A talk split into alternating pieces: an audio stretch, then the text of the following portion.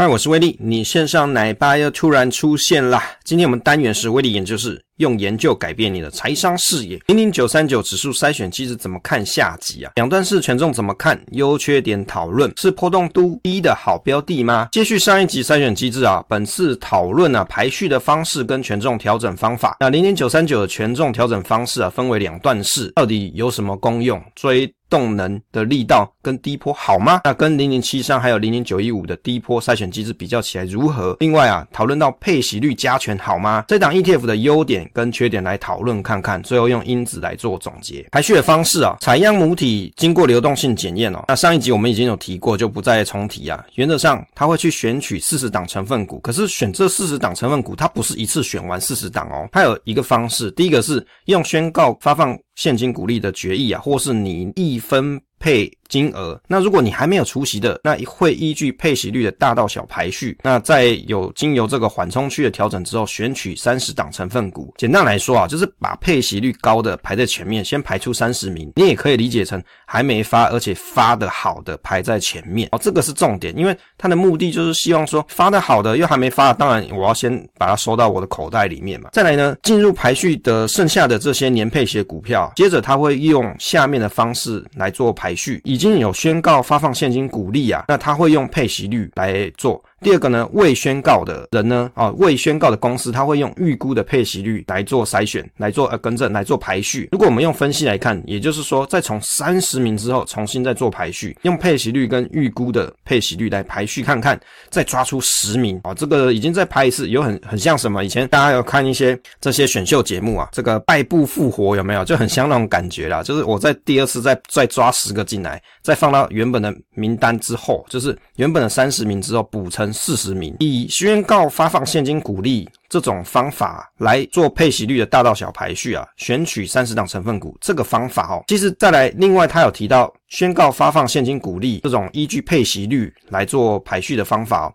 其实这两个方法，其实 I 这一项跟 A 其实很像，只是说 A 这一点是还没有除息的人排在前面，那已经除息者就排到后面去排序了。所以其实我刚我原本在看这一段的时候，我就觉得很奇怪，这两段不是长得很像吗？但是其实它有一个差别，本质上的差别是什么？有除息跟还没除息，然后这两个就是不一样。已经你是还没除的，我就先排到前面收到口袋内。那已经除的，那你已经除了嘛？那没办法，我只好用这个配息率或是预估配息率来做排序。配息率跟预估配息率的部分、啊？配息率呢是以审核资料日前已经宣告发放现金股利啊决议或是你一分派金额，而且在生效日前尚未除息的每股现金股利的总和除上审核资料日的收盘价。那预估的配息率呢是用近一年度的每股盈余乘上最近三年的现金股利发放率的平均值。那刮胡起来之后再除以审核资料日的收盘价。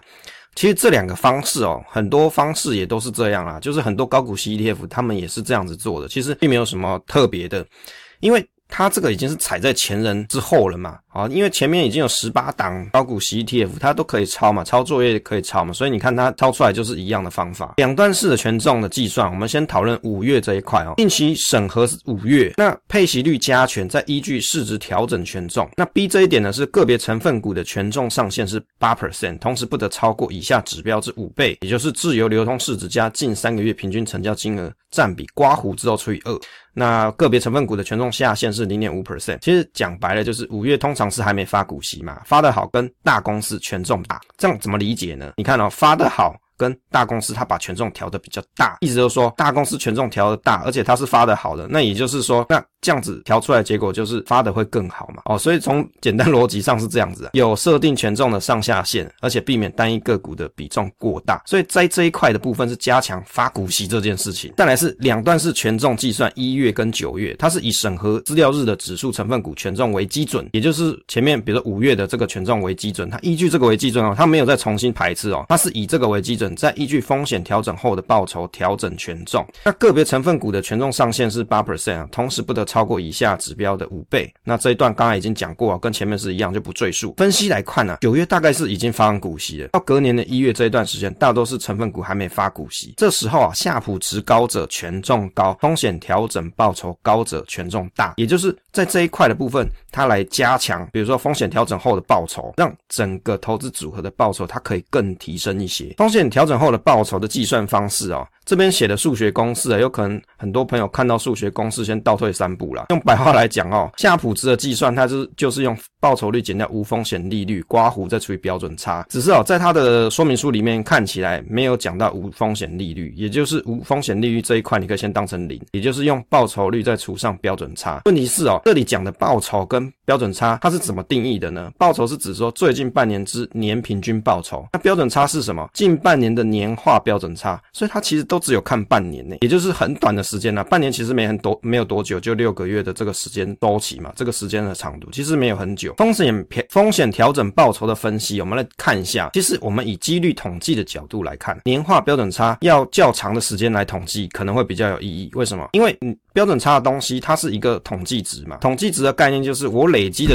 data 这个资料量越大，这个这一组数据它评估出来的，比如说这个项目，我观察它半年跟观察它三年的股价的离散程度，哪一个会比较准、比较客观？当然是我看的时间周期越长嘛，这个时间区间越长，更能代表这一档它真实的一个特性跟表现状况嘛。可是我只有看半年的这个时间区间，那有可能是不够的。那也就是说，你要看比较长期，它比较有参考意义啊。比如说我看零零五零的。这个年化标准差看十六年，跟看零零五零的，比如半年的标准差，年化标，即使我只有看半年，但是我回推成年化标准差，这两个相比起来，当然是我看十六年更具有参考意义嘛，这是一个简单的逻辑啊。比如说 A 标的五年年化标准差五 percent，跟 B 标的五年年化标准差十 percent，如果以衡量波动角度来看呢，前者资料离散程度较低，股价波动度较低，但是这一档设计它只有看半年的资料去算年化标准差，波动度可能这可靠度可可靠度就不是很足够。那因为它的算法你会发现，它是在一月跟九月，它其实都是看半年的资料啦，来做来做调整，调整权重是不是足以代表说这个波动度是可以比较低呢？其实就是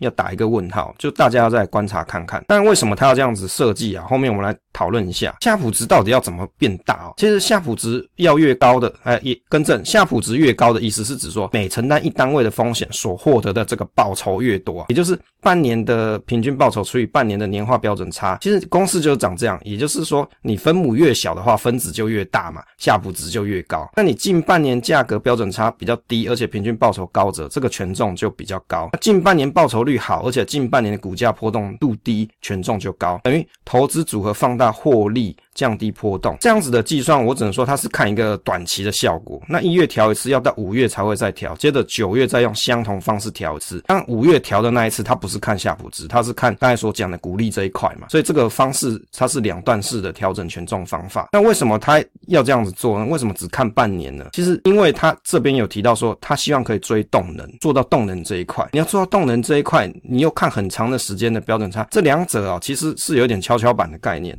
标的的成分股占资产九十 percent 以上，这一点我觉得还是要提一下，因为有些朋友你可能最后看一看，你会发现，哎，怎么跟你自己想的不一样？它这里面就有提到说，基金挂牌日起追踪标的的指数，投资于标的指数成分股的股票总额不得低于本基金净资产价值九十 percent，也就是说，它里面所收到的钱，比如说 ETF 它收到的钱。它大概至少要有九十 percent 以上哦，是要去买这些成分股内容。那为了要达到追踪一些追踪指数的目的，那基金资产九十 percent 以上将布局于标的指数成分股，那其余的资产呢，它就要拿来布局在期货部位，那以应应每日流动现金所需。那有些朋友最后还会在在网络上发文说，哎，为什么这个 ETF 里面有期货？不是啊，其实你去看很多 ETF 里面都有期货，不是只有这一档。很多高股息 ETF 啊，甚至不是高股息的 ETF，它也都有期货的部位啊，所以这个没有什么好奇怪的。第二点，我们来必须要提，基金之指数化投资策略，原则上它的方式就是前刮胡一啊，就刚才所提到这个方法为主。但是为了它要让这个基金贴近。进指数操作跟资金调度所需。那基金公司它可以运用基金从事证券相关的商品交易，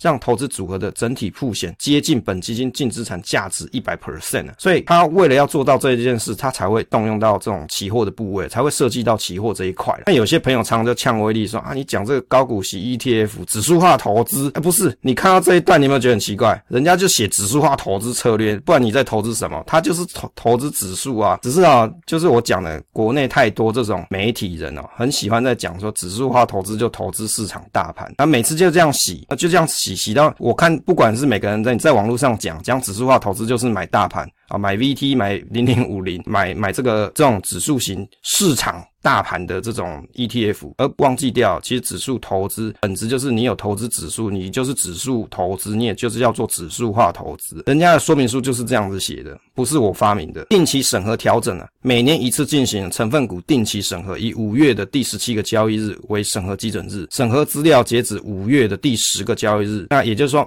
每年定审审核选取固定的成分股四十档。这里要提哦，一年只有审核一次成分股，也就是说降低组合变换的成本。什么意思啊？也就是说啊，这一群名单啊，我一年才来把它 review 一次。我看可能有些东西要加进去，有些要剔出，踢踢出来。但是我就一年只做一次这个 review。那为为了什么？他要延续他的这个投资投资组合嘛，那也降低了投资组合变换的成本。也就是他用这样子的方式，希望可以达到成本降低。那也就是他在平常的时候，他只调整权重，那一年只做一次，比如说比较大幅的一些更正啊，或者是他有些想。不合投资筛选的机制的股票，他就把它剔除出来，再补一些新的进去。追动能的力道更低破，用一月跟九月的权重调整方式，比起零零七三三筛选出阿尔法好的公司做入选，这个方法其实明显追动能的力道哦比较少一点，但是好处是节省成分股汰换的次数，降低内扣费用。我这你就不会讲死说到底它是好还是不好，我只能讲说啊，你如果是看中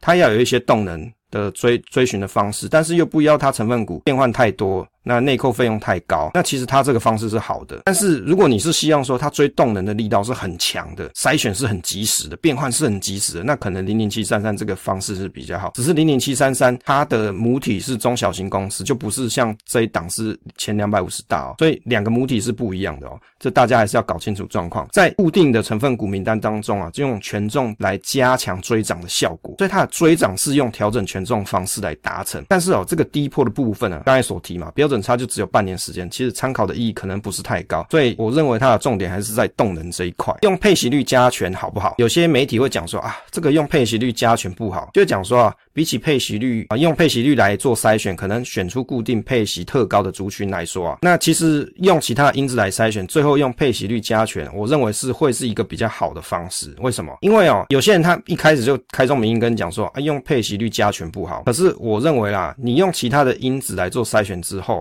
你先把重点先掌握到，最后你再用配息率来做微调啊，不就加权就是一个微调嘛？它可能是一个一个比较好的方式。宽松的筛选，先找出什么体质好、会赚钱、会发股息的公司嘛，避免都落入到少数股利率高的公司。你看啊，这个论点是这样：有些人他在做投资的时候，他首先会去看什么？股利率高、值利率高的股票。问题是股利率高、值利率股。高的股票，它可能是什么造成的？公司经营衰退，股价已经掉下来。但是你看的是股利率嘛，殖利率嘛。于是啊，你就会发现说，诶，为什么它这一档股利率特高？那是因为它公司股价掉，不是它营运成长动能变高，不是。所以啊，为了避免这种迷失存在，这种情况存在，你先用筛选的方式，把底子好的公司先筛选出来。我们重点要先求有嘛，啊，这公司至少不要亏钱，它有赚钱，再来我来去强调它的股利的这一块，哦，我用权重的方式来去调整。那其实这样子的筛选机制，我认为是比较合理一些啦。我们来讲一下结论优点的部分啊，筛选机制选近期赚钱表现好的公司，再通过两段式加权的方式。那近期表现好，有可能是景气循环股啊，或是题材股，哎，刚好又跟到 AI、PC 什么的，早发的好的公司，市值大、权重大，等于领的息更多，加强从成分股来的配息收益。那一月。九月啊，夏普值高者权重高，风险调整报酬高。那权重大嘛，那每增，也就是说每增加一单位风险的时候，报酬更高的标的，权重再加大。增加报酬度，追续涨动能，这个就是它的一个优点，也就是它这一档的特色，跟别人不一样的地方。一年只有审核一次成分股，降低组合变换成本，省成本，以免被网友一直靠背说一直换一直换，对不对？成本内扣超高，所以它这一档就有看到这一件事，月配息月底领息，满足部分投资人的需求。但你没这需求，你就不要特别看这个优点了嘛。那也不要去靠背他说啊，这不是领上个月的嘛？其实从头到尾你的东西就没变嘛，只是他要不要先发给你而已。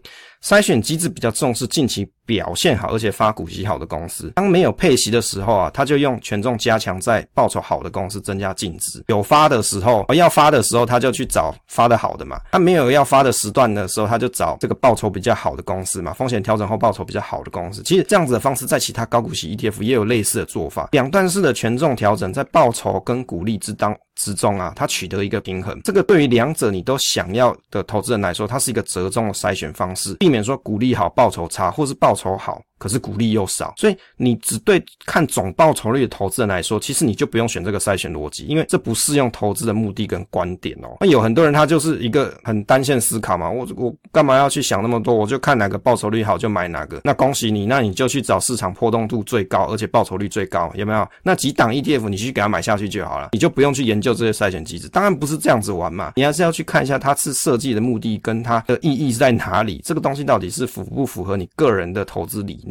即使我。我们是用 ETF 哦，但是各位还是要去看一下筛选机制跟你的投资理念到底合不合。所谓投资理念是什么？是指说你本来想要的投资方式，这一档 ETF 是不是刚好 match 你？是不是刚好适合你？是的话，那工具为你所用；不是的话，那你就不要参考这一档，去找别档适合你的投资方法。而有很多人平常在网络上啊，社群上一直问说：“诶，这一档好吗？那一档好吗？”其实它有一个关键问题是什么？你知道你要什么吗？如果你知道的话，那你当然知道这一档适不适合你啊。这个方向逻辑就已经搞错嘛，因为你根本不知道你要干嘛嘛。于是你在问别人说：“我要什么比较好？”谁知道你要吃什么，对不对？有些人喜欢吃米饭，有些人喜欢吃面，你都不搞不清楚你要吃什么，人家怎么知道你要什么呢？接着我们来讲到缺点的部分了，把赚钱能力低啊，跟营收季增率低的公司去排除掉，后者是属于比较稳定营收的公司，反而季增率没这么好，但是景气循环股比较有机会入选在排名的前面。那景气循环股跟题材股有可能波动啊，这股价波动是比较大一点。权重调整的方式是采用夏普值来加权，看的是短期半年的数据。那权重高是用近期的夏普值高的公司来做，可是啊，如果你想要追求长期夏普值高的，那这个就不太合适，因为你去看一些网络上的介绍关于夏普值的东西，就会提到说，这个时间观察的区间可能也是蛮重要的。追涨的动能又没有搭配及时的汰换标的，可能这个题材过了涨势就没了。比起零零七三三的追涨动能，推估是来的差一些些。但是加权在高点哦，这个降权在低点，可能买在高点，卖在低点，这一件事情大家就要后续再观察看看了。零零九三九夏普值只有看半年。长度的年化标准差，这个时间太短，而且只是权重加权调整，是不是足以代表股价波动度啊？其实就有待观察。但是指数公司的回测数据看起来是不错啦，啊，确实是不错啊，大家可以去看，因为我们没有它详细的资料，没办法回测，跟单纯针对波动度排序这种。方法是不太一样的哦。比起零零七三跟零零九一五啊，采用两百五十二日还原日报酬年化标准差来排序的方式相比啊，那零零九三九的波动度推估是比较高一点。为什么？第一件事，人家看的是一整年嘛。再来就是，它是用波动度来做排序后筛选，它不是调权重，它是直接拿来筛选的。这两个方法是本质上有点不一样。那怎么讲呢？一个是叫做呃，你可以想象成调权重是微调啦，这样理解可能会比较简单。结论来看，因子来看哦，我们用因子的角度来看，这档 ETF 是属于比较均衡型的表现。多因子当中用了规模因子、经营品质跟殖利率因子做筛选，权重调整其中一个方式是用夏普值来达到，等于是通过波动度因子来做这这个权重调整啊，可以合理的推估至至少近期有赚钱、表现好、发得好的公司。但是波动度跟长期报酬稳定度跟长期股利稳定度就有待观察。也许通过定审的筛选机制汰换的标的，还是有不错的表现。所以你。用这样子逻辑去推演，它可能就是有近期赚钱好、表现好、发得好，但是波动度啊，这种长期的波动度、跟长期的报酬稳定度，还有长期的股利稳定度，这三件事在这档设计机制里面，它是比较所缺乏的。那逻辑上就是这样啊，大家都是可以自己去看公开说明书，你也可以想想是不是这样，不一定我讲都是对的，这只是依据我的想法所做出的推演。分享总是单纯的快乐，期待下一次再见。